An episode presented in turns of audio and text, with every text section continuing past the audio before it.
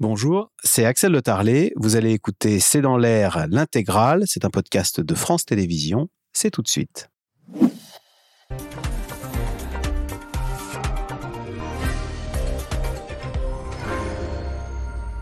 Bonsoir à toutes et à tous. L'Ukraine ne se rendra jamais. Volodymyr Zelensky a reçu une standing ovation hier au Capitole à Washington. C'était le premier déplacement à l'étranger du président ukrainien qui a donc choisi l'allié américain, Washington, plutôt qu'une capitale européenne. Emmanuel Macron, lui, de son côté, a répété que l'issue de ce conflit ne passerait pas par, je cite, l'anéantissement de l'une des deux parties, mais bien par une négociation. Le président français qui, par ailleurs, a dénoncé, je cite, les Européens et les Occidentaux qui lui donnent des leçons de morale. Enfin, Vladimir Poutine s'est exprimé hier à la télévision russe pour annoncer de nouveaux moyens financiers, humains et technologiques avec des missiles hypersoniques. Vladimir Poutine qui déplore par ailleurs, je cite, une tragédie commune avec cette guerre en Ukraine dont il dit ne pas être responsable. C'est le sujet de cette émission de ce C'est dans l'air intitulée ce soir Zelensky à Washington, surenchère à Moscou. Pour répondre à vos questions, nous avons le plaisir d'accueillir Bruno Tertré. Vous êtes politologue, directeur adjoint de la Fondation pour la recherche stratégique. Anne Niva, vous êtes grand reporter et vous revenez de deux mois de reportage de terrain en Russie pour le magazine Le Point. Vous nous raconterez. Puis je rappelle votre livre, hein, Un continent derrière Poutine, c'est aux éditions du Seuil. Nicole Bacharan, politologue, historienne, spécialiste des États-Unis. Je rappelle la sortie en poche de votre livre, Les grands jours qui ont changé l'Amérique. Et enfin, Anthony Bélanger, éditorialiste à France Inter, spécialiste des questions internationales. Merci de participer à cette émission en direct. Bruno Tertré, tout d'abord, bah, pourquoi ce voyage à Washington qui était tenu secret et qu'est venu y chercher euh, Volodymyr Zelensky? Alors, à mon sens, il est venu bien sûr remercier l'Amérique, premier contributeur militaire dans l'assistance à l'Ukraine, mais aussi s'assurer que ce soutien politique américain, ce soutien de l'opinion américaine vont rester dans la durée.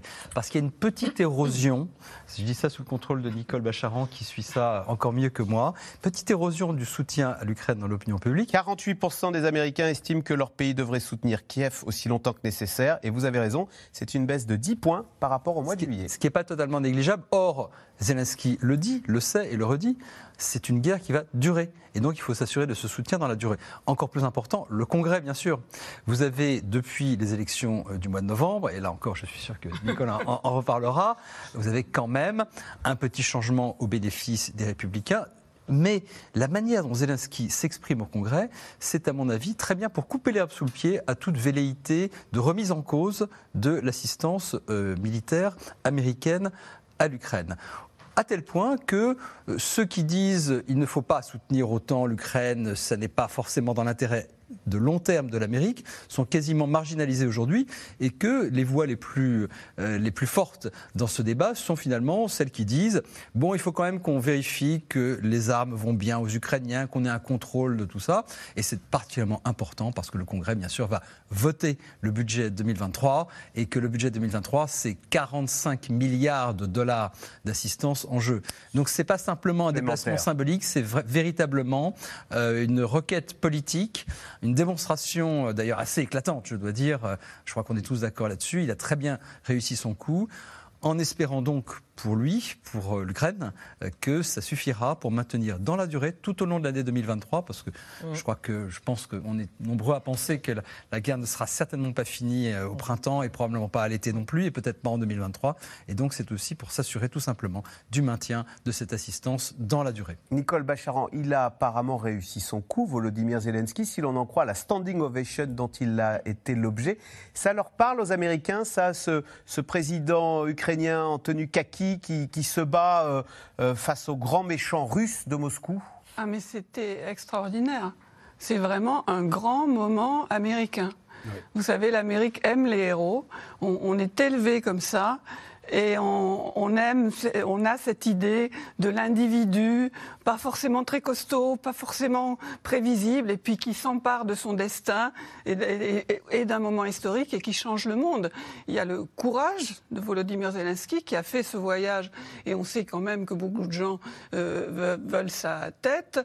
Il y a cette incarnation par le costume, par l'attitude, par la, par la voix d'un homme en mission qui représente euh, vraiment son pays. Ce qu'on a entendu hier, c'était qu'il s'agissait d'une, c'est pas une guerre de l'Ukraine et de la Russie. C'est une guerre pour nos valeurs, c'est une guerre pour une certaine idée euh, de l'homme. C'est un investissement dans la sécurité mondiale et la démocratie. Pas de Ce la n'est pas de la charité, charité, a-t-il dit. dit. Exactement, c'est un investissement parce que si l'Europe est en guerre ou en instable, c'est très dangereux évidemment euh, pour les États-Unis. Je rappellerai juste qu'aux États-Unis, on a un, espèce de slogan qui dit si vous voulez vendre quelque chose en Amérique, vendez-le au nom de la liberté.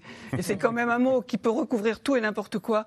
Mais honnêtement, quand on est petit à l'école, on vous apprend que l'un des pères fondateurs, euh, Patrick Henry, euh, au moment de la guerre d'indépendance, a dit Give me liberty or give me death, la liberté ou la mort. Mais hier, Zelensky était vraiment totalement en phase avec ce que les Américains veulent entendre. Aniva, comment à Moscou et comment plus précisément euh, Vladimir Poutine a-t-il accueilli cette image qui est restée célèbre, donc où on voit euh, Volodymyr Zelensky euh, s'exprimant devant le Congrès en anglais et derrière il y a ce fameux drapeau ukrainien signé des soldats de Bakhmut qui était déroulé par euh, et tenu par Kamala Harris, Voilà. voilà. on le voit là, et de l'autre côté c'était Nancy Pelosi, donc les deux piliers de la démocratie américaine. Bah, comme vous imaginez, les médias russes euh, n'avaient pas très envie de montrer cette image. Donc, euh, pendant qu'elle passait en boucle dans le reste du monde, euh, des médias occidentaux, elle passait pas euh, en boucle dans les médias de Moscou. Et euh, à Moscou, on est toujours en train de, de- de chercher euh, euh, l'erreur, ce ce qui, ce qui vient des médias occidentaux et qui pourrait nuire à Volodymyr Zelensky et à l'Ukraine. Donc, par exemple, aujourd'hui, dans les médias russes, j'ai lu que, d'après les médias russes, le Washington Post a écrit un article dans lequel il est écrit que, Volodymyr, que le succès du voyage de Vladimir Zel- Zelensky aux États-Unis n'est pas tout à fait total, puisque Volodymyr Zelensky n'a pas obtenu tout ce qu'il avait demandé dans sa liste d'achat de Noël. Voilà comment les médias euh, commentent évidemment euh, aujourd'hui cette visite. C'est l'inverse de la façon dont nous la commentons. Hum. Mais cette image, vous dites, elle n'est pas passée et En tout sur cas, les réseaux n'est pas- sociaux. Ils l'ont quand même les Russes. Oui, bien sûr. voient. Elle n'est pas passée au moment où elle se produisait et elle n'est pas passée ensuite en boucle dans les émissions euh, euh, des chaînes de télévision et d'information euh, qui sont toutes euh, contrôlées par le Kremlin. Ensuite, elle a été commentée, bien sûr, mais elle a été commentée de la façon dont je vous dis, c'est-à-dire pour dire que le voyage n'était pas une réussite totale. Alors, Bien sûr. euh, Anthony Bélanger, donc on imagine bien qu'à Moscou, on a guère apprécié euh, cette image triomphante du président Zelensky.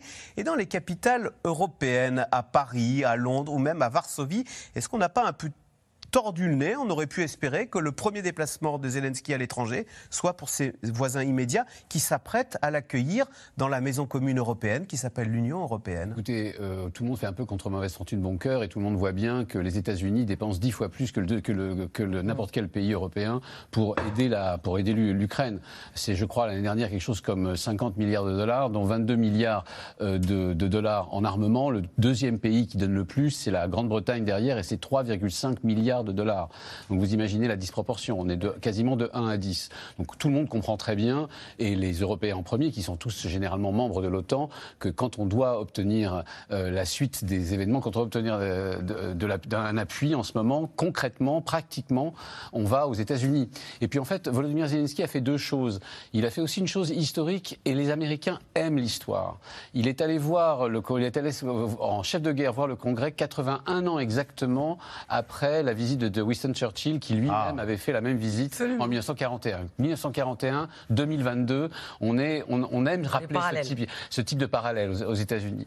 Par ailleurs, on est- Churchill, qui était le déf- dernier défenseur du monde libre en, en Occident et Voilà. qui va aux États-Unis demander, implorer de l'aide, un plan qui aide lui sera dans les- accordé. au pire moment. 1941, c'est le moment où l'Europe entière est sous le joug allemand, où, la, où la Grande-Bretagne est à peu près le Donc ça, ça a résonné dans le Bien Congrès sûr. américain D'autant plus que figurez-vous que Madame Pelosi euh, n'est pas n'importe qui. Son père était là en 1941 dans l'enceinte du Congrès, en, à écouter Churchill. Donc elle, elle c'est pas rien quand elle est derrière lui et qu'elle agite le drapeau ukrainien. Elle fait aussi référence à son propre père qui était politicien à l'époque, était représentant du, du Congrès, enfin représentant euh, de, de- de- de Californie, je crois, et qui, euh, et qui était là à ce moment-là. Donc vous voyez, ces moments d'histoire sont très importants. Et puis Volodymyr Zelensky n'a pas fait qu'aller aux États-Unis, il est aussi allé à Bakhmut. C'est-à-dire il est allé là Avant. où ça tape, avant bien sûr, Ouais. et là où ça plaît. Là où ça tape, Bakhmut. D'accord. Et il a fait grosso modo tout ce que ne fait pas Vladimir Poutine. Il- est-ce qu'il a aurait- fait du contre-Poutine. Alors, on, sait que le, le- le voyage a été tenu secret, mais on connaît un petit peu des détails. Euh, Nicole Bacharan, il est passé par euh, la Pologne. Oui. Bon. Ah bah, il Euh, est obligé. Hein.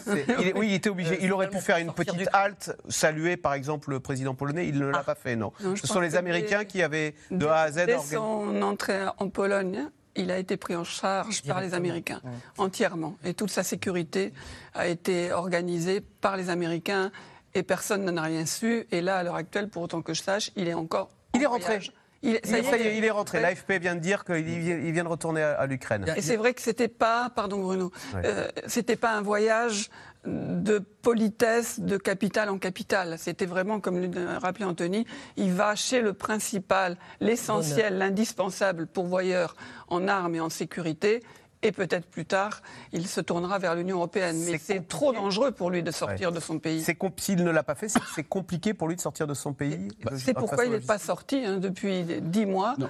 À aucun moment, parce qu'il il a les services russes et l'armée russe à ses trousses qui veulent sa tête euh, sur ordre du, du- du Kremlin. Et ne pas être en Ukraine, c'est un risque énorme qu'il euh, qu'il prend. Voyager également. Donc je suppose qu'il voyagera de nouveau un jour, mais c'est pas pour tout de suite. Je crois, je crois que Le les, les Européens ne peuvent pas lui reprocher d'être allé à Washington. C'est parfaitement compréhensible, encore une fois, pour les raisons mentionnées par Anthony et, et moi-même un, un peu plus tôt, à savoir qu'il y a des votes au Congrès. Euh, c'est une démocratie, l'Amérique parlementaire, dans laquelle le Parlement décide, le Congrès décide. Et on ne peut pas avoir de majorité claire sans qu'il y ait effectivement sur ces fameux 45 milliards de dollars pour Et 2023. les républicains se Alors- sont levés, alors, ont ovationné. Alors justement, je voulais, je voulais, je voulais ajouter un point là-dessus. Euh, Zelensky, euh, c'est très bien, en tout cas, il a appris au fil des semaines et des mois à adapter parfaitement son discours à son auditoire euh, sur le plan politique. Et il y a un point, par exemple, pour le- l'électorat, enfin plutôt pour les représentants et sénateurs républicains qui était très important, c'est dit, vous savez, maintenant, l'Iran est pour vous, bah, pour les républicains, c'est une grande menace, l'Iran. L'Iran, c'est pour vous quelque chose d'important. Eh bien, l'Iran est maintenant chez nous. Il se bat contre nous avec la Russie. Et ce- cette coopération militaire ne fait que progresser. Si on parle de missiles antimissiles Patriot, par exemple, en ce moment, c'est bien parce que, c'est aussi parce que on attend peut-être, c'est pas encore certain, des missiles balistiques iraniens à courte et moyenne portée pour renforcer le potentiel russe. Et en appuyant sur le bouton Iran, Zelensky sait très bien Ah. se faire des amis dans le camp républicain. Et alors l'histoire se fait euh, pendant cette émission, puisque l'AFP nous apprend qu'à son retour, euh, il est, euh, le président ukrainien. Zelensky est repassé par la la Pologne, Pologne, où il a Ah. Rencontré Oui, dans un aéroport au sud-est de la Pologne le président Voilà. polonais Duda. Voilà. J'allais l'ajouter, Voilà. avait- j'avais à peu près les mêmes. Voilà, là. Simplement pour vous dire que. Au retour, il l'a fait. Mais pour, vous savez, il y a une autre raison très simple, hein, c'est que la Pologne est aussi ce pays qui accueille le plus de réfugiés euh, euh, ukrainiens, près de 1 500 000, à elle toute seule. Je rappelle que c'est pas le pays le plus riche d'Europe. hein. Euh, et par ailleurs, c'est la, le- la- la deuxième contribution en Europe après la Grande-Bretagne, la troisième contribution en Europe après la Grande-Bretagne au- au- à l'aide militaire à l'Ukraine, avec 1,5 milliard de dollars. Alors, on y va. C'est une image qui restera gravée dans l'histoire. hein. Volodymyr Zelensky ovationné de longues minutes par le Congrès américain, mais plus que les applaudissements, c'est un soutien sans faille qui est venu chercher le président ukrainien, de l'argent, des armes pour mieux lutter contre Vladimir Poutine, qui lui est plus déterminé que jamais. Sujet de Laura Rado et Nicolas Baudry-Dasson.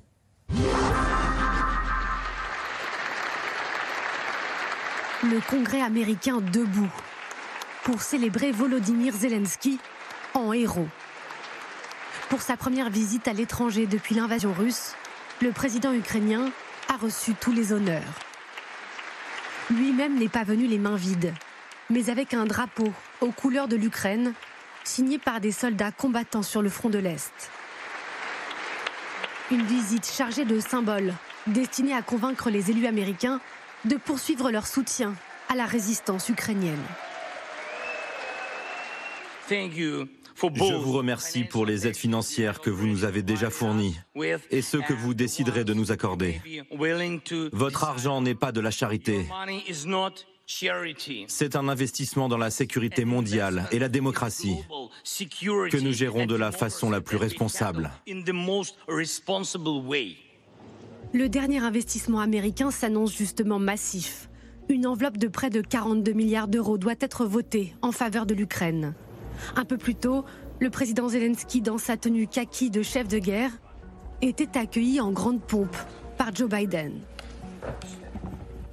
Monsieur le Président, c'est bon de vous revoir.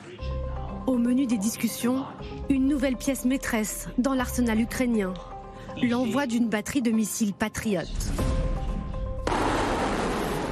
Un système de défense anti-aérien capable d'intercepter des missiles balistiques et de croisière, une arme convoitée de longue date par Kiev. C'est un système d'armes défensives. Ce n'est pas une mesure d'escalade. Nous aimerions qu'il n'ait pas besoin de l'utiliser. Mais arrêtez les attaques alors. Cela va permettre de renforcer notre défense aérienne de manière significative. C'est une étape importante pour garantir un espace aérien sécurisé pour l'Ukraine. Et c'est le seul moyen pour empêcher l'État terroriste et leurs attaques terroristes de frapper notre secteur énergétique, notre peuple et nos infrastructures. Une visite suivie de très près, à plus de 7000 km de là, au Kremlin, où la générosité américaine à l'égard de l'Ukraine a visiblement agacé. Nous pouvons constater avec regret que ni le président Biden ni le président Zelensky n'ont dit quoi que ce soit qui puisse être perçu comme une volonté potentielle d'écouter les préoccupations de la Russie. Ce qui prouve une fois de plus que les États-Unis mènent de facto une guerre indirecte contre Moscou. À Moscou, Vladimir Poutine, lui, a convoqué ses plus hauts gradés pour délivrer un message la Russie, elle aussi, entend mettre des moyens dans l'effort de guerre. Des moyens illimités selon les mots du président russe. Déploiement de missiles hypersoniques en janvier. Des effectifs militaires portés à 1,5 million d'hommes. Et développement du potentiel militaire nucléaire. Nous continuerons à équiper nos forces stratégiques d'armes dernier cri. Je le répète, tous nos plans seront menés à bien, de manière certaine. Nous continuerons à maintenir et à améliorer la préparation au combat de notre triade nucléaire. Face à deux belligérants engagés dans une guerre qui dure, Emmanuel Macron, de retour de Jordanie, tente lui de faire exister une autre voie, celle de la négociation pour sortir du conflit. Que tous les Européens et les Occidentaux qui me donnent des leçons de morale m'expliquent avec qui ils se mettront autour de la table. Moi, je n'ai pas envie que ce soit les Chinois et les Turcs seuls qui négocient le jour d'après. Le président français qui rappelle toutefois sa priorité, la défense de l'Ukraine, au moment où la France vient de livrer à Kiev de nouveaux lance-roquettes et des batteries de missiles Crotal. Euh, Nicole Bacharan, on a entendu un, Emmanuel Macron. Alors, il a réagi à hein, ce voyage de Zelensky aux États-Unis en disant euh, bon, c'est vrai que les, Russes ne veulent pas la paix, donc le, temps de la négociation n'est pas venu. En disant mais il faut quand même maintenir un, lien avec euh, Vladimir Poutine parce qu'un jour ou l'autre, il faudra bien se retrouver à la table des négociations. Et visiblement, il est euh, de ne pas, enfin, il est agacé de ne pas être compris parce qu'avec cette fameuse phrase là, que tous les Européens et les Occidentaux qui me donnent des leçons de morale m'expliquent avec qui ils se mettront autour de la table. Sous-entendu, euh, Poutine, ça n'est pas, on n'ira pas le, chasser à Moscou. Il faudra, il faudra bien faire avec lui le jour où il faudra trouver une issue à ce conflit. Et pour le coup, il s'agace de ça, il essaye d'expliquer, mais ce qu'il dit, à, mon sens, est totalement incompréhensible. Hmm. À aucun moment, Vladimir Poutine n'a manifesté la moindre volonté de négociation. Avant la guerre, quand Emmanuel Macron s'est rendu à Moscou, les nombreux coups de téléphone qu'on a tous pu voir à la télévision, en, fait, Emmanuel Macron tentait de négocier, il avait raison de le faire, mais Poutine n'a jamais rien négocié. Il lui a menti de A à Z, tout en continuant à préparer sa fameuse euh, opération spéciale. Et à l'heure actuelle, je ne vois pas qui va se mettre autour de la table avec Vladimir Poutine. Qu'un jour on soit autour de la table avec la Russie, ça me paraît assez, assez évident. Mais tant que Vladimir Poutine avance dans cette guerre cette guerre atroce, euh, cette guerre contre, non, seulement contre une armée, mais contre les civils tous les jours, avec les atrocités qui sont répertoriées, une volonté vraiment d'anéantissement de l'Ukraine, et qui, on, a, on a pu l'entendre hier également, annonçant son projet pour l'année 2023, qui est un projet de continuer la guerre, avec plus de moyens en hommes et en matériel. Je ne vois pas à quel moment Emmanuel Macron entretient l'illusion qu'avec cet homme-là, dans l'état d'esprit où il est aujourd'hui, on va négocier. Qui plus est, et je terminerai là-dessus, l'idée que si la France n'est pas là, ce seront les Turcs et les Chinois qui vont euh, négocier. Moi, je n'ai pas envie que ce soit les Chinois et les Turcs seuls qui négocient le jour d'après. Et, à, la, réflexion sur euh, il en a assez qu'on lui fasse la morale, les gens qui prônent l'anéantissement d'une partie ou de l'autre. Moi, j'ai entendu la Russie vouloir l'anéantissement de l'Ukraine. Mais qu'il n'y a eu personne en Occident dire je veux l'anéantissement de la Russie. Enfin, là, Emmanuel Macron se bat contre des moulins à vent. Ça n'existe pas, ce point. Alors, Anthony Bélanger, il est mal compris, Emmanuel Macron. Euh, il est euh, illusoire de vouloir garder un lien avec euh, Vladimir Poutine Rapidement, je pense qu'il fait le calcul du monde d'après il se dit des, alliés de la Russie, on en trouvera. Euh, il parle de la Turquie, il parle éventuellement de la Chine, il parle de l'Inde, on parlait du monde arabe, il en trouvera. Je parle de Vladimir Poutine. Des gens, des, pays occidentaux très opposés à la Russie, là aussi on en trouvera. Mais par contre, des pays occidentaux qui ont, qui ont maintenu un langage mesuré vis-à-vis de la Russie et qui en même temps sont, sont indéfectiblement dans le camp de, l'Ukraine, il n'y en aura qu'un et ce sera moi, ce sera la France. C'est ça son calcul. Maintenant, euh, je, je le comprends très bien ce calcul. Sauf que je le trouve, euh, pour l'instant, un peu pâteau. C'est-à-dire que euh, tout à coup, il, vous il se met à parler de l'OTAN quand personne ne le lui demande.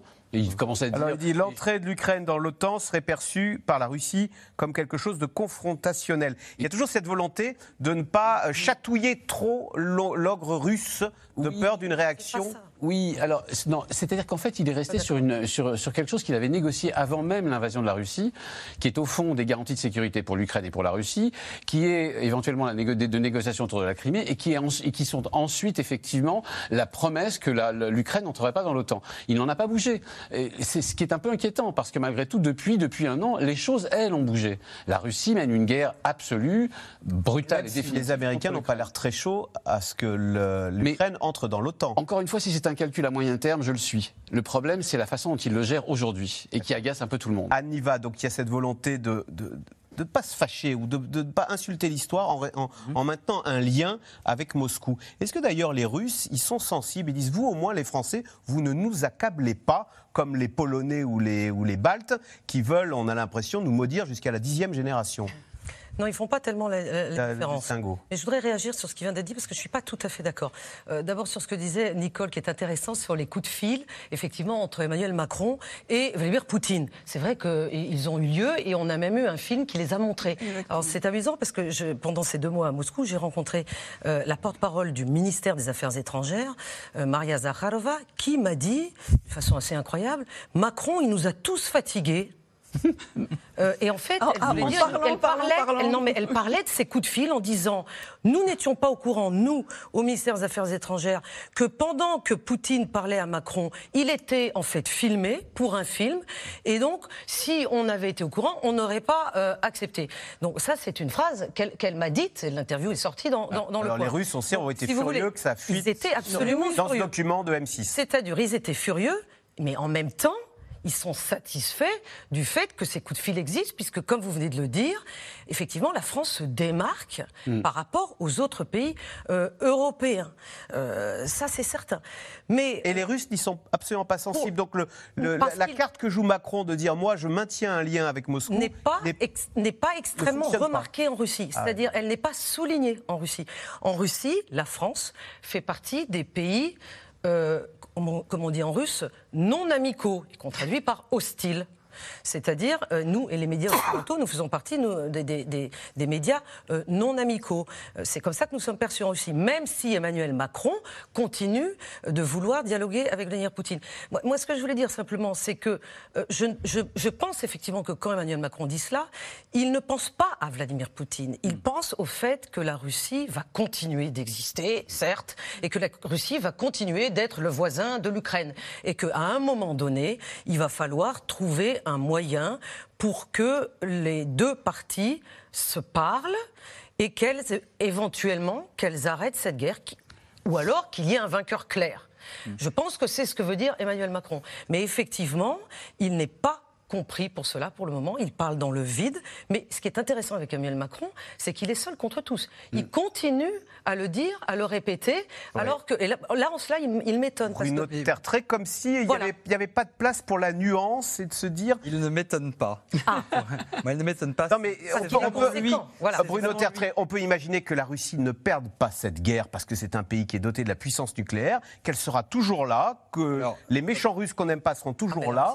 Il ne s'agit pas de parler de bons et de méchants russes. N'allons pas. Si, parce que les Polonais ont l'air de dire il y a les bons et les méchants. et, et, Vladimir Poutine et, Emmanuel Macron ont l'air de dire c'est plus complexe que ça. C'est vrai, et en cela, il n'a pas tort. La confusion qui peut exister parfois entre la Russie, le peuple russe et Vladimir Poutine dans le discours politique de certains dirigeants à l'est de l'Europe est quelque chose vis-à-vis de lequel on n'est pas forcé d'être très à l'aise. Bon, Macron s'élève contre cela. Euh, sur, sur Macron, je crois qu'il aime être seul contre tous. ça, ça ne dérange pas. Ça ne, ça ne dérange pas. Je pense même que c'est un peu dans son ADN politique. Seul contre tous, ça lui plaît. Deuxièmement, euh, il a quand même une capacité extraordinaire à se tirer des balles politiques dans le pied, euh, qui, euh, avec une, constance qui, qui, force,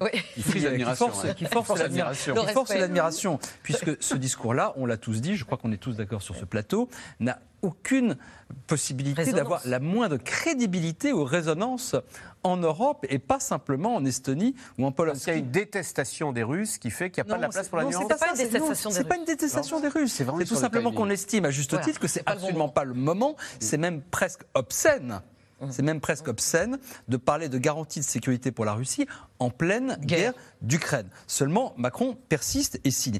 Moi, j'ai le sentiment euh, qu'il fantasme un petit peu sur une sorte de congrès de Vienne, peut-être un congrès de Paris. Mmh. Euh, vous savez, euh, qui rebattrait les cartes de la sécurité en Europe, qui n'ont pas été correctement placées en 1991 au moment mmh. de la fin de la guerre froide et de la chute de l'Union soviétique tout le comportement diplomatique d'Emmanuel Macron mm. vis-à-vis de la Russie, notamment cette fameuse rencontre de Brégançon mm. dont on se souvient ah avec Poutine. Il l'avait accueilli en 2007. Une nouvelle, oui, mais la nouvelle architecture de sécurité, c'est une obsession pour Macron. Il souhaite que la France y joue un rôle, pourquoi pas, mais simplement, il n'y a pas de table, et non seulement il n'y a pas de table, je ne suis même pas sûr qu'il y aura une table de négociation. Non, ça ne se terminera pas forcément par une négociation. Écoutez, en 1945, ça ne s'est pas, terminé par une négociation euh, avec, avec l'Allemagne. Qu'est-ce qu'on a fait? On est allé à Berlin et on est allé chercher Hitler dans son bunker. Est-ce qu'on fera la même chose à Moscou Non, on n'ira pas à Moscou. D'abord, je vous rappelle qu'une puissance nucléaire peut perdre une guerre. Hmm. Les Américains le savent bien, l'Union soviétique aussi. Deuxièmement, c'est vrai qu'on n'ira pas à Moscou. On fait, moi, je fais souvent les parallèles avec les guerres de Yougoslavie, que certains d'entre nous ont, ont connues.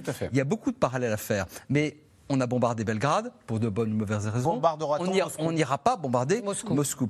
La seule chose qui est intéressante dans le discours d'Emmanuel Macron, c'est qu'il a été beaucoup critiqué pour sa fameuse idée de garantie de mmh, sécurité à la Russie, notre voisin, avec, avec ou sans Poutine.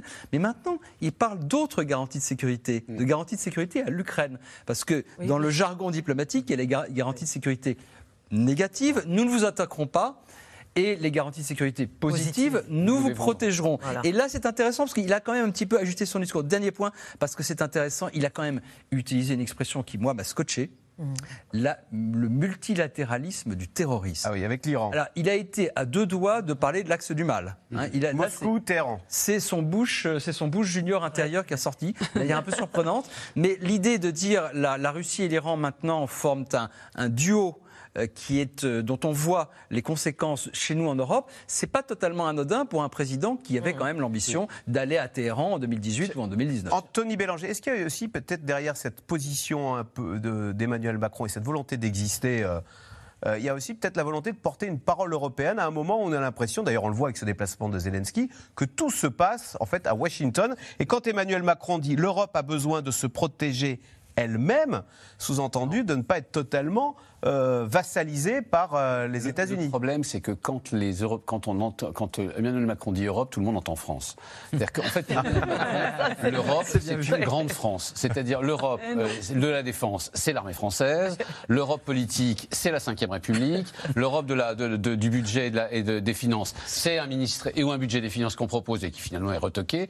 Et en fait, il n'est absolument pas compris, notamment par une partie de l'Europe qui l'a bah visiblement absolument pas du tout intégré, dont ils pensent, je ne sais pas, que ce sont dans, qui est l'Est de l'Europe, qui, dès qu'ils ont une décision à prendre, l'Est de l'Europe se précipite dans les bras de l'Allemagne parce que elle, l'Allemagne, c'est à peu près sur c'est à peu près la même position que la France, c'est-à-dire qu'elle ne cherche pas à rejeter la Russie, sauf qu'elle n'en parle pas pour l'instant elle a fait un, virage à 180 degrés qui lui permet d'être crédible aux yeux de l'Europe de l'Est, et moi je dirais plutôt de l'Europe centrale, parce que c'est de ça dont il s'agit. Elle y a intégré l'Ukraine. Elle a des réticences aussi. Par exemple, elle vient de faire savoir qu'elle n'enverrait pas de tanks tant que les États-Unis n'en enverraient pas eux-mêmes. Donc elle est aussi sur des positions très prudentes vis-à-vis de l'Ukraine, mais elle est crédible. Et c'est ça qui est un peu un problème avec Emmanuel Macron.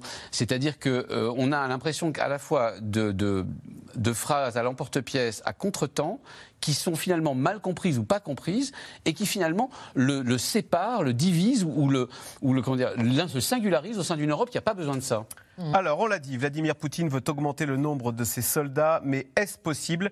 Quel est le moral des troupes? Manque d'équipement, défaite, l'armée russe va mal. En un endroit, euh, et il y a un endroit qui symbolise aujourd'hui la dureté des combats, bien sûr, c'est Bakhmut dans l'est du pays. Sujet de Walid Berissoul et Michel Bouilly. C'est le front le plus violent de la guerre en Ukraine, Bakhmut, où se déroulent les combats les plus acharnés et les plus meurtriers. Une guerre dans la boue et dans les tranchées, où personne ne prend vraiment l'avantage sur l'autre, une version 21e siècle de la bataille de Verdun. Selon les forces ukrainiennes qui ne donnent aucun bilan de leur côté, entre 50 et 100 soldats russes y meurent tous les jours. C'est une guerre totale, un combat à outrance avec l'utilisation de tous les types d'armes. Forces aériennes, chars, artillerie, infanterie, tout, tout type d'armes. Pourquoi mourir pour Bakhmut Au début de la guerre, la prise de cette ville de l'est de l'Ukraine aurait permis à l'armée russe d'atteindre les villes de Sloviansk et de Kramatorsk pour compléter sa mainmise sur le Donbass. Mais depuis la contre-offensive ukrainienne à Izium et Liman, plus au nord, la prise de Bakhmut a perdu de son intérêt stratégique elle n'en reste pas moins un symbole. Avant de s'envoler pour Washington, le président ukrainien y a effectué une visite surprise. Je veux vous dire qu'ici, dans le Donbass, vous défendez l'Ukraine tout entière. Après le Donbass, ils pourraient vouloir faire subir le même sort à d'autres villes en Ukraine car ils veulent éradiquer tout ce qui est relatif à l'Ukraine. C'est pourquoi je suis convaincu à 100% que vous portez la défense de toute l'Ukraine sur vos épaules, pas uniquement celle du Donbass. Face aux troupes de Zelensky, une armée de mercenaires, le groupe Wagner. Le jour de la visite du président ukrainien, la milice paramilitaire a publié cette vidéo de propagande. On m'a dit que Volodymyr Zelensky était arrivé. On s'est précipité en direction de Barmout. À l'image, son patron en personne, le milliardaire Evgeny Prigogine. Pourriez-vous taper en morse? Vladimir Alexandrovitch Zelensky, nous sommes ici. Il est à Barmout, non? Je voudrais lui parler. Autrefois, chef cuisinier de Vladimir Poutine, Evgeny Prigogine apparaît de plus en plus en chef militaire, à la tête du groupe Wagner qui a récemment officialisé son existence et qui cherche à recruter massivement des prisonniers dans les colonies pénitentiaires pour en faire des mercenaires. L'âge minimum qui est demandé est de 22 ans, mais si vous êtes plus jeune, alors il vous sera demandé une autorisation écrite, signée de vos proches. Selon les renseignements occidentaux, ces recrues seraient envoyées à Bakhmut pour se faire tuer, par vagues, sur la ligne de front. De la chair à canon dans le but d'épuiser les munitions ukrainiennes. Ces tactiques brutales visent à préserver les rares officiers expérimentés de Wagner, au détriment des prisonniers recrues, considérés comme des sacrifiés. L'une de ces recrues de Wagner capturées par les forces ukrainiennes avait révélé il y a quelques mois quel était le sort réservé à ceux qui refusaient d'avancer sous le feu ukrainien. Si vous ne suivez pas leurs ordres, si vous ne faites pas exactement ce qu'ils vous demandent, ils vous fument, ils vous tuent. Exécution sommaire. C'est comme ça qu'il dit chez Wagner. Cet homme a depuis été renvoyé en Russie dans le cadre d'un échange de prisonniers. Le groupe Wagner l'a retrouvé et exécuté dans une mise en scène sordide. Dans ce contexte, combien de Russes sont morts en Ukraine? Aujourd'hui, nos pertes sont de 5937 personnes. Depuis cette interview datant du mois de septembre, Moscou n'a publié aucun nouveau bilan, quand le camp occidental évoque plutôt le chiffre de 100 000 morts côté russe. Et les mères des soldats ne demandent plus seulement des nouvelles de leurs proches, elles critiquent ouvertement la hiérarchie. Nos soldats sont envoyés sur le front sans aucun commandement. Nous demandons que la Russie applique sa propre loi. Aidez-nous, écoutez-nous. Vladimir Poutine a choisi le jour de la fête des mères en Russie pour se mettre en scène avec des femmes présentées comme des mères et épouses de soldats. Lui qui ne s'est encore jamais rendu sur la ligne de front. Voilà, 100 000 soldats morts hein, ou hors de combat. Euh, Anniva, question téléspectateur. Que représente symboliquement Bakhmut pour le Kremlin? Et j'aurais envie d'ajouter pour les Russes, vous qui y étiez. Euh, D'ailleurs, est-ce qu'ils parlent toujours d'opération spéciale ou ils sont plus dupes là? Euh, non, alors op- le mot opération spéciale, ce sont les médias qui l'utilisent. Les médias et évidemment les politiques, c'est-à-dire tous ceux qui parlent en public. Mais dans la vie courante, moi, personne m'a m'a employé ce mot. Tout le monde parle de guerre. Tout le monde dit c'est la guerre. D'abord, guerre, c'est un seul mot. Opération spéciale, c'est deux mots. Donc, euh, c'est uniquement publiquement pour euh, ne pas euh, euh, euh, avoir l'impression que l'on critique cette opération, qu'on est obligé, qu'on se sent obligé de l'appeler opération spéciale. Alors Bakhmut, en quoi c'est important? Bakhmut, c'est important parce- pour les Russes parce que euh, s'ils obtiennent Bakhmut, ça va débloquer ce verrou qui va leur permettre d'aller un peu plus loin sur euh, Kramatorsk et Sloviansk, qui sont tenus par les Ukrainiens depuis très longtemps, et qui va donc leur permettre d'obtenir, la, enfin c'est ce qu'ils souhaitent, l'entièreté de la République autoproclamée de Donetsk, où j'étais il y a à peine quelques semaines. Et d'ailleurs, dans ce que Vladimir Poutine dit depuis hier, et de ce qui est euh, repris euh, par euh, son haut commandement militaire, maintenant c'est très précis, c'est de dire qu'ils veulent contrôler cette République-là autoproclamée de Donetsk. C'est-à-dire, ils ne parlent plus du reste. hein. Donc, euh, mais pour le moment, ils n'y arrivent pas. Ils n'y arrivent pas puisqu'on a les troupes de Wagner, donc cette, euh, ces troupes paramilitaires, et on a également des appelés qui ne sont pas censés être sur le front, sauf qu'il y en a beaucoup qui vont sur le front. Et ce qui a été dit hier par Vladimir Poutine dans son discours, où il a parlé énormément de réformer l'armée, en fait, en pleine guerre, vous avez déjà vu ça? En pleine guerre, un chef d'État qui parle de réforme de l'armée. Mais justement, le but, c'est pour ne pas remobiliser, parce que alors ça c'est la hantise des Russes. hein. Ça, en deux mois, tout le monde me l'a dit. La peur qu'ont les Russes, c'est que Vladimir Poutine décrète une seconde vague de mobilisation. Alors ces Russes-là, ils ne critiquent pas la mobilisation en elle-même, mais ils critiquent la façon dont elle se passe mal. Et donc, comme le pouvoir, le Kremlin sait que les Russes critiquent beaucoup cela, ils ont concocté cette euh, réforme qui a été donc euh, euh, dont on nous a parlé depuis hier, la création de cinq nouvelles divisions, et puis surtout le fait que euh, de transformer les appelés les appeler en des militaires sous contrat, c'est-à-dire de faire en sorte qu'il y en ait de plus en plus de militaires sous contrat, pour justement avoir les mains libres d'envoyer d'envoyer Axel ces militaires sous contrat sur le front, parce que cela, on a le droit de les envoyer. Alors que norme, les, les, les appelés, Mais- même s'il y a des exceptions, on n'a pas le droit, théoriquement, de les envoyer sur le front. Vous voyez, donc c'est tout ce qui est mis en œuvre en ce moment pour essayer de faire en sorte, en même temps de rassurer les Russes, sauf qu'ils ne sont pas rassurés. Hein. Ça fait- en deux mois de discussions que j'ai eues avec des centaines et des Mais ils ont beau être patriotes, personne n'a envie que son enfant aille se battre euh, pour, Non. la, pour, cette, pour cette Personne. guerre. Quoi. Personne n'a envie que son enfant aille se battre et tout le monde, dès que ça vous touche personnellement, dise il faut que je sauve mon fils, etc. Mais en même temps, tout le monde dit c'est mon, pays et cette guerre, on va la gagner. Ah oui. Donc il y a du patriotisme, mais, Ah mais oui. on protège son, son, Absolument. son enfant mais, d'abord. mais il y a du patriotisme, sans aucun doute. D'accord. Donc il y a- on n'en veut pas à Vladimir Poutine. Quoi. Non, c'est une question. Les Russes ont l'impression que leur pays est attaqué. Voilà l'impression qu'ils ont, fausse. Alors ça, c'est intéressant. avoir- par contre, par- Justement, phrase, euh, je suis désolé, mais ça ouvre tellement de portes. Euh, euh, phrase de Je considère toujours le peuple ukrainien, c'est Poutine qui dit ça. Je considère toujours le peuple ukrainien comme un peuple frère. Ce qui se passe est une tragédie commune aux Russes et aux Ukrainiens, mais ce n'est pas le résultat de notre politique. Anthony Bélanger. Juste un petit mot C'est ce que là-dessus, vous disiez. c'est Ça super veut, dire, important. ça veut dire qu'il il considère que ce n'est pas eux qui ont attaqué. Oui, mais surtout, moi j'ai entendu de la bouche d'un soldat, un militaire russe, quelque chose que jamais j'aurais cru entendre. Il m'a dit justement le contraire de ce que vient de dire Poutine. C'est-à-dire, lui, ce soldat russe qui est patriote, qui est engagé, qui est sur le terrain, il m'a dit, moi, je ne considère plus du tout le peuple ukrainien comme un peuple frère. Et, les Ukrainiens, Exactement. réciproquement. Et il n'est absolument pas le seul à penser ça. Parce que c'est la guerre. Parce que c'est la, la guerre. haine la Et lui, il m'a dit, ce même militaire, jeune, 30 ans, m'a- dit je, je respecte le soldat ukrainien qui défend sa terre et je n'irai pas euh, euh, euh, brûler son drapeau, mais je me battrai contre lui jusqu'au dernier moment. Mais le Russe, les Russes se considèrent comme des victimes hein, dans cette affaire. hein. C'est eux qui Ah, ont mais- été agressés. hein. Mais bien sûr, les Russes considèrent que l'Occident global, collectif, comme dit euh, Poutine, est en train de les attaquer et que si eux n'avaient pas attaqué, ils auraient été attaqués.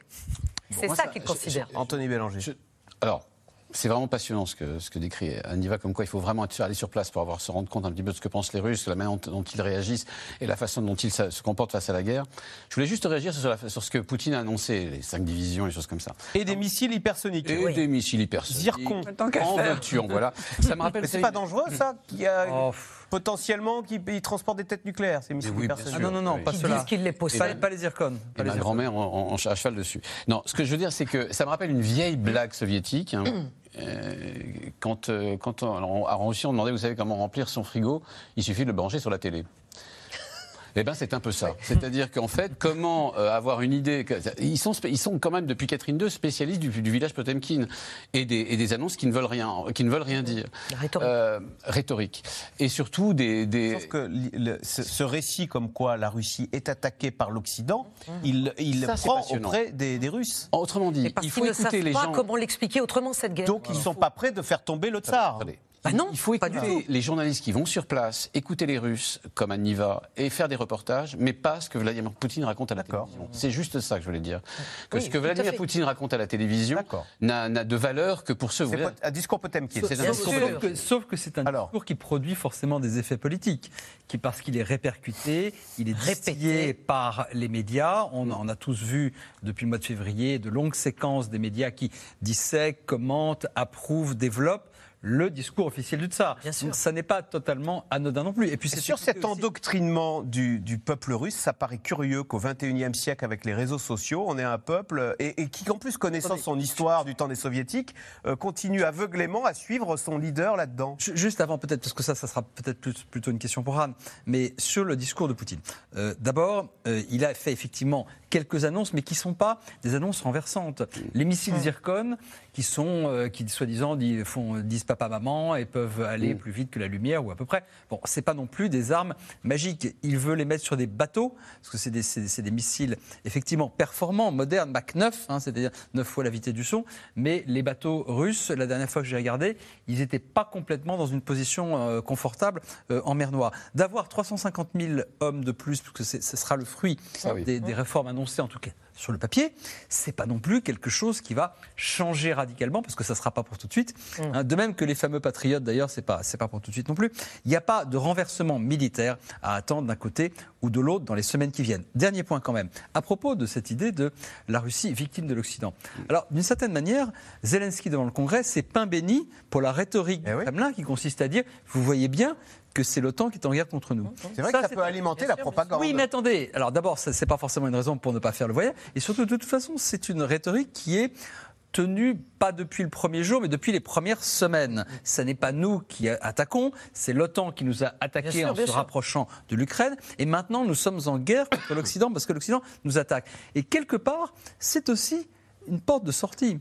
Parce que plus on dira que c'est l'Occident et non pas l'Ukraine qui est en train, pardonnez-moi l'expression, de nous mettre la pâtée sur le terrain, plus ça sera quelque chose de relativement honorable pour l'armée russe. Il vaut mieux dire je suis défait par l'OTAN et l'Occident Que par la petite Ukraine. Que par la petite Bien Ukraine, sûr. exactement.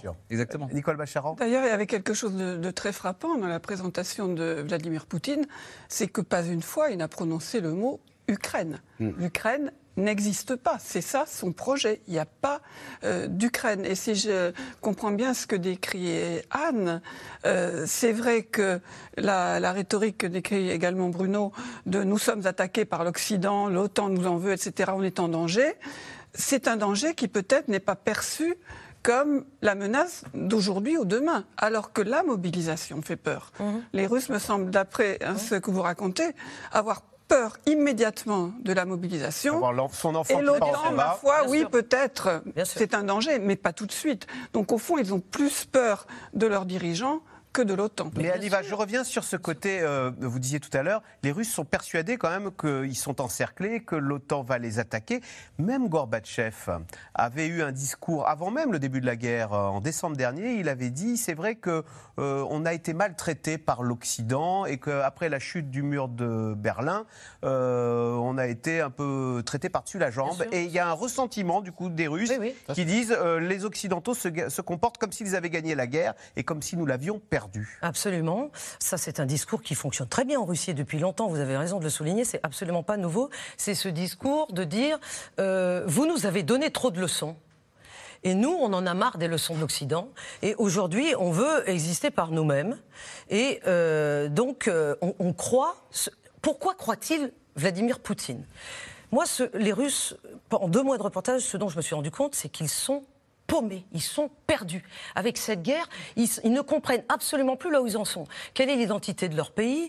Euh, Pourquoi il y a cette guerre véritablement? Donc, ça leur est plus simple de croire que l'Occident les attaque, et c'est pour ça qu'on le leur dit, plutôt que d'essayer de saisir où en est la Russie aujourd'hui? C'est-à-dire, qu'est-ce qu'est l'identité russe? En quoi elle est justement très différente de l'identité ukrainienne? Pourquoi est-ce que la Russie n'arrive pas à faire partie complètement de l'Europe? Pourquoi la Russie, avec cette immensité, regarde des deux côtés On a, euh, le, blason russe, c'est l'aigle impérial, qui, euh, avec une tête qui regarde côté de l'Occident, et l'autre aigle qui regarde euh, côté Chine. Donc, tout ça, évidemment, le Kremlin en joue et en surjoue. Et Vladimir Poutine veut rester celui qui euh, n'a pas les réponses sans le dire, bien sûr. Mais là, depuis avant-hier et aujourd'hui, puisqu'aujourd'hui, il a de nouveau donné une conférence de presse et il a dit la Russie est sûre d'elle. Il a prononcé ces mots-là. Donc ça veut dire qu'il veut donner l'impression que ça se passe bien en Russie, que c'est une réussite, qu'il contrôle les choses. Et les Russes, en fait, ils le suivent en dernier recours parce qu'ils se disent, combien de fois ils me l'ont dit pendant ces deux mois? Ben, On espère qu'il a raison. On Au fond de lui-même, il dort mal, Vladimir Poutine? Ah, je suis pas sûr qu'il dorme très bien, je suis pas sûr qu'il puisse se regarder très bien dans le miroir a- tous les matins. Mais en tout cas, euh, il, il veut se montrer optimiste et il veut se montrer comme celui Et son entourage, des est-ce que vous réponses. pensez qu'il Et se son pose entourage des- a peur. Bah, Tout le monde a peur. Mais moi, j'ai rencontré les Russes que j'ai rencontrés ont peur. D'ailleurs, personne n'a accepté, à de, à de euh, euh, très faibles exceptions, à ce que je cite leur prénom et leur nom de famille. Il a même fallu que je change les professions. Il a même fallu parfois que je change les âges, parce que aujourd'hui, en Russie, si vous prononcez des mots qui sont clairement contre cette guerre, si vous vous posez trop de questions sur cette guerre, ben, c'est police, prison. C'est- c'est- c'est- c'est- Donc aujourd'hui, tout le monde se tait. Publiquement, plus personne ne peut rien poster, plus personne, il y a une censure terrible. Moi, je parlais dans les cuisines.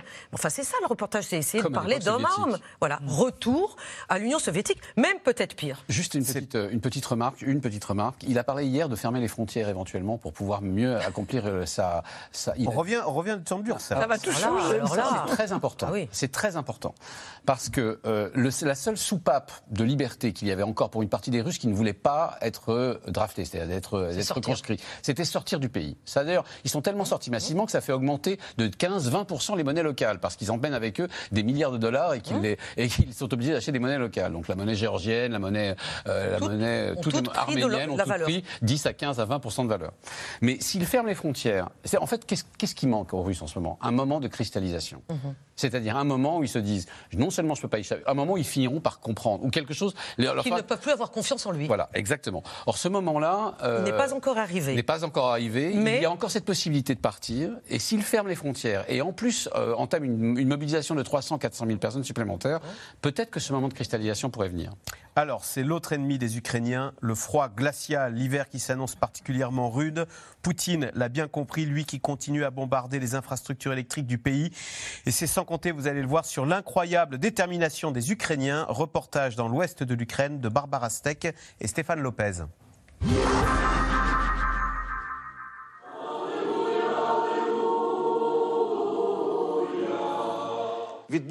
L'ennemi bombarde et détruit nos infrastructures énergétiques. Il neige et il fait de plus en plus froid. Nous commençons à réaliser que le vrai danger, c'est de survivre cet hiver. Je demande à ceux qui ont de l'électricité et du chaud d'ouvrir leurs portes pour ceux qui n'en ont pas.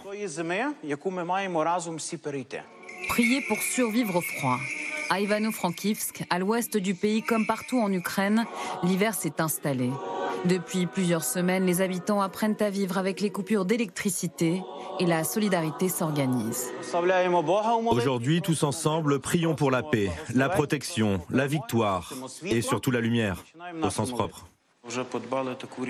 L'électricité, le chauffage, c'est important, mais ce qui est primordial, c'est l'eau. À côté de l'église, il y a un puits avec une grande réserve d'eau. Donc l'église a acheté un générateur et une pompe pour pouvoir approvisionner le quartier en eau potable. Loin du front, cette ville refuge longtemps plus calme est rattrapée depuis cet automne par la guerre. Dans le centre, les visages des soldats morts au combat s'affichent en pleine rue. Et une tente chauffée a été installée, appelée par les autorités centre d'invincibilité.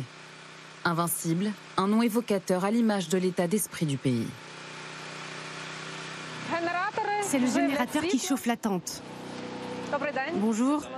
Ici, les habitants peuvent se réfugier pendant les coupures d'électricité. Le lieu peut accueillir 50 personnes. Il y a de quoi charger les batteries. Internet. Donc vous pouvez venir avec votre ordinateur et continuer de travailler. Là, il y a du chauffage et même du thé. Mais en cas de blackout prolongé, ces tentes ne suffiront pas à sauver toute la ville du froid. Alors la mairie a appelé les habitants qui le peuvent à quitter Ivano-Frankivsk. La recommandation, c'est que si vous avez des maisons de campagne avec un poêle à bois, des réserves de bois et de charbon, et si vous avez les moyens de partir, partez. Mais sinon, il vaut mieux rester en ville, suivre les médias officiels, charger vos téléphones dès que c'est possible et préparer des vêtements chauds. Et avec tout ça, on survivra cet hiver. Un appel au départ jusque-là peu suivi. Malgré un quotidien difficile, la famille d'Oksana ne partira pas. Ça ne passe pas. Il n'y a pas de réseau. Le radiateur est légèrement, légèrement tiède. Mais ces derniers jours, il était totalement froid. La famille aurait pourtant la possibilité de vivre à la campagne, chez les grands-parents. Une grande maison et un grand poêle à bois. C'est un truc de vieux. Et mon grand-père a toujours voulu le garder, comme un souvenir du bon vieux temps. Et maintenant, à chaque fois qu'on y va, il nous dit, vous voyez maintenant, vous venez chez moi pour vous chauffer près du vieux four. On peut se chauffer au bois, mais le problème de l'électricité reste. L'Internet dépend aussi de l'électricité et les gens ont besoin de travailler. Si on travaille à distance, il faut Internet. Sinon, on ne peut ni travailler ni suivre des cours. Et puis ceux qui doivent travailler en ville vont devoir prendre la voiture et ça rajoute des dépenses supplémentaires et beaucoup de kilomètres. Le grand froid ne m'inquiète pas. Le plus important, c'est la paix et le calme. Nous, on s'adaptera en fonction de la situation. Le plus important pour cette famille, ne plus être séparés par la guerre. Car Vassil, le père, a déjà combattu en 2014 dans le Donbass et pourrait être appelé de nouveau sur le front. Bruno Tertré, c'est le drame de Poutine, hein, c'est que les Ukrainiens ont l'aide occidentale et ils ont le moral. Et bien sûr, mais Donc comme- ils vont la gagner cette guerre. Oui, je pense qu'ils vont la gagner. Euh, mais le moral, il est toujours du côté de la partie attaquée. Euh, c'est- plus difficile militairement de réussir l'invasion euh, d'un pays. Bien sûr. Euh, et C'est aussi plus difficile politiquement parce que la résilience sociétale, elle sera toujours plus forte du côté du pays qui est envahi plutôt que du pays qui envahit. Ça fait réfléchir les Chinois, ça? Ah, certainement, certainement. Les Chinois sont en train de tirer plein de leçons. Lesquelles exactement, c'est un peu tôt pour le dire, mais ils regardent attentivement ce qui se passe du point de vue militaire, du point de vue des sanctions, du point de vue du soutien américain. Ils regardent tout ça avec beaucoup d'attention. Moi, je crois au fond que tout cela, ça sera une, une guerre de résilience. L'hiver, bon, alors, évidemment, le général hiver, il combat des deux côtés, je vous rappelle. hein. C'est-à-dire que les Ukrainiens sont autant euh, habitués à l'hiver que les Russes et que dans cette partie du monde, on le sait notamment depuis la, euh, la, la guerre de Finlande, la fameuse guerre d'hiver des années 39, 40, 41 qui s'est continuée après, on peut continuer à se battre en hiver. C'est quand la neige fond que ça devient euh, plus compliqué. Ça sera une guerre de résilience, résilience des, des armées, des industries de défense, puisqu'on manque de stock, manque de munitions, de capacité de production. Même les Américains, avec leur appareil euh, militaro-industriel absolument sans égal dans le monde, ont du mal à suivre parce qu'il faut aussi qu'ils puissent, eux, disposer des moyens bien qui sûr. leur permettent de dissuader la Chine, etc. Résilience des, euh, des sociétés, bien sûr, euh, résilience des nations. Et qui sera le plus fort à la fin? Moi, je pense que l'Ukraine sera forcément la plus forte. Donc, Même si ouais. il ne faut pas, pardon d'utiliser une expression euh, trop, trop triviale, il ne faut jamais vendre la peau de l'ours russe euh, avant de l'avoir euh, blessé plus que tué, puisque personne, contrairement à ce que dit Emmanuel Macron, personne ne pense à anéantir, Anéantir.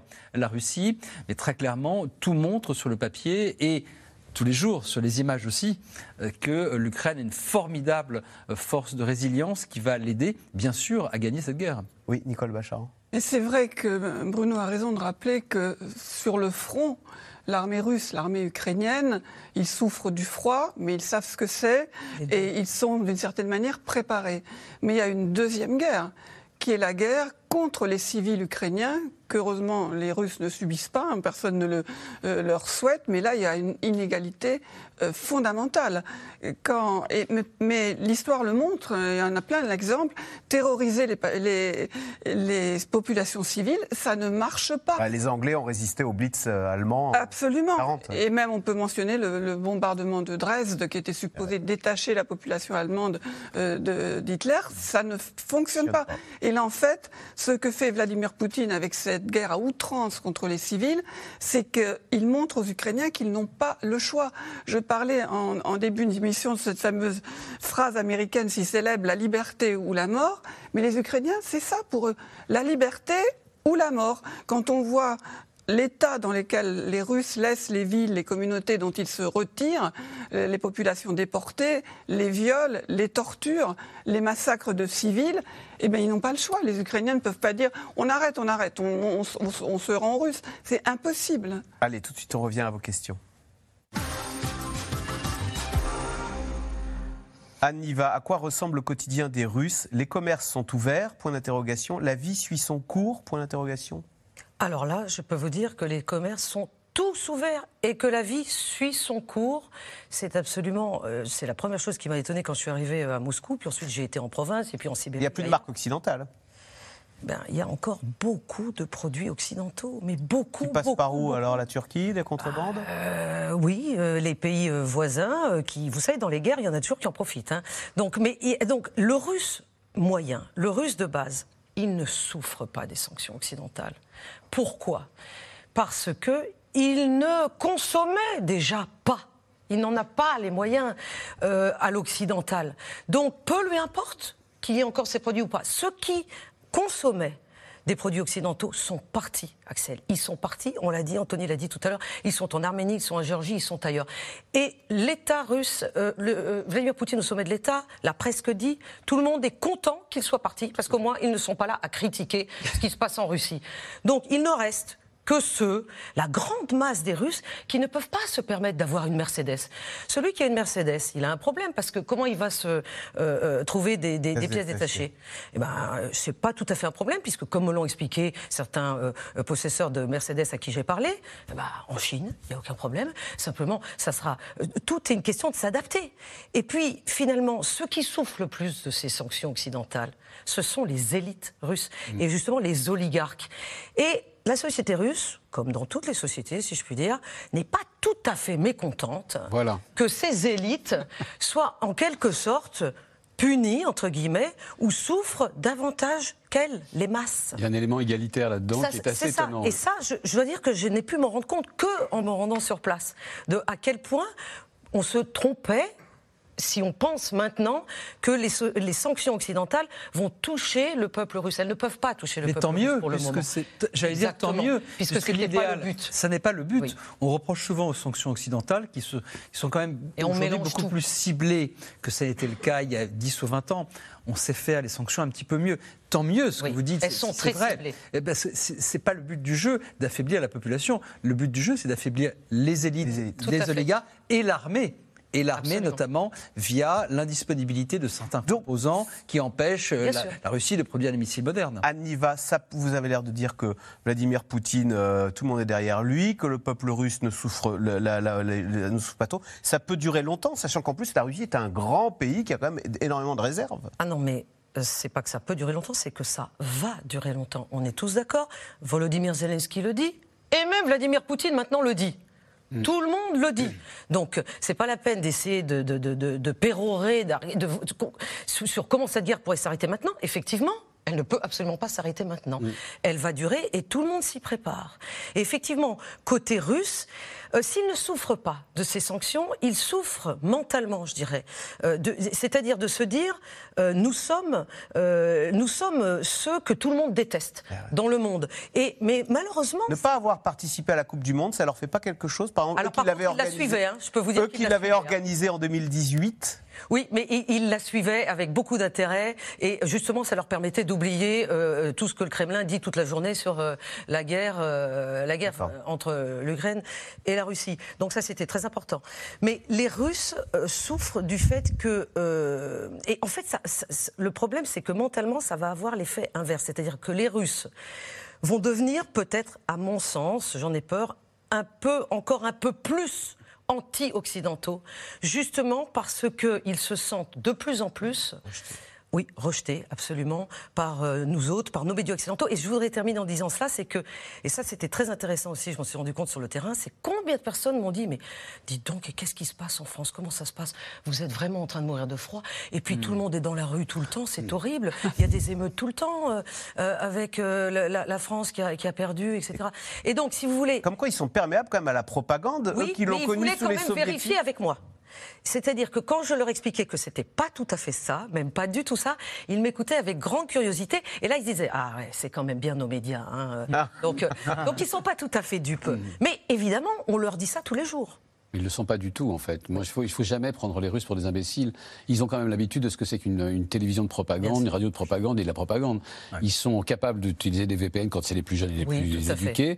Et, et- et même les, les babouchkas au fin fond de la, de la, de la, Se de la posent des Yakoutie questions. se posent des questions et vont revenir d'une part. Mais ils préfèrent blessés. croire le récit plutôt que. Mais parce qu'ils préfèrent suivre, la euh, stabilité, ils préfèrent croire que la Russie est encore stable et qu'elle ne va pas complètement se disloquer. Oui, il y a une vraie différence entre les deux populations, la population ukrainienne et la population russe. La différence, c'est que la population ukrainienne est entièrement mobilisée. Je parle mobilisée au sens militaire du terme. C'est ce qui permet d'ailleurs aux Ukrainiens de faire tourner leurs effectifs dans tous les coins de la, dans tous les, sur tous les fronts, alors que la population russe n'est pas encore mobilisée entièrement. Euh, Bruno Tertré, question. C'est vrai que depuis le début, on en parle de ce conflit. C'est Sébastien. Diriez-vous que la menace d'un recours à l'arme nucléaire en Ukraine s'éloigne? Elle n'a jamais été proche.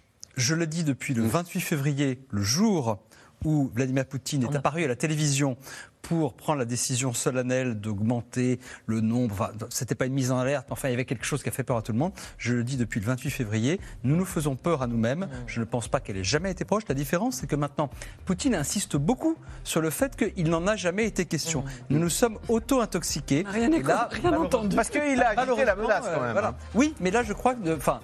Personnellement, je, n'y ai jamais cru, je l'ai toujours dit. Nous nous sommes un peu tous collectivement auto-intoxiqués. Euh, David, en Haute-Savoie, que pense l'entourage de Poutine de cette visite de Zelensky aux États-Unis? Du mal. Du mal, Du et mal, il pense que qu'un petit mal, Satan est allé voir un grand Satan. C'est ce que j'ai lu dans la Mais ils presse pensent russe. quand même qu'ils sont bons en com en Ukraine et meilleurs qu'eux en Russie. hein. Ça, c'est sûr. Ça, ils le pensent. Ils le diront jamais, mais ils le pensent. Zelensky et Biden ont-ils réfléchi à un cessez-le-feu? Et euh, l'engagement de pourparler avec Poutine Non, il n'y a pas de cessez-le-feu envisageable tant que Vladimir Poutine dit je vais continuer la guerre. Et Il faut quand même être deux pour vouloir un cessez-le-feu. Tout l'enjeu de cette visite était justement de ne pas, de ne pas, de montrer que ça allait durer. Et merci beaucoup d'avoir participé et de nous avoir tant dit sur la Russie. C'était passionnant. Vous restez sur France 5. On se retrouve demain pour un nouveau C'est dans l'air. À, suite- les- à suivre les meilleurs moments de C'est à vous. Bonne soirée sur France 5.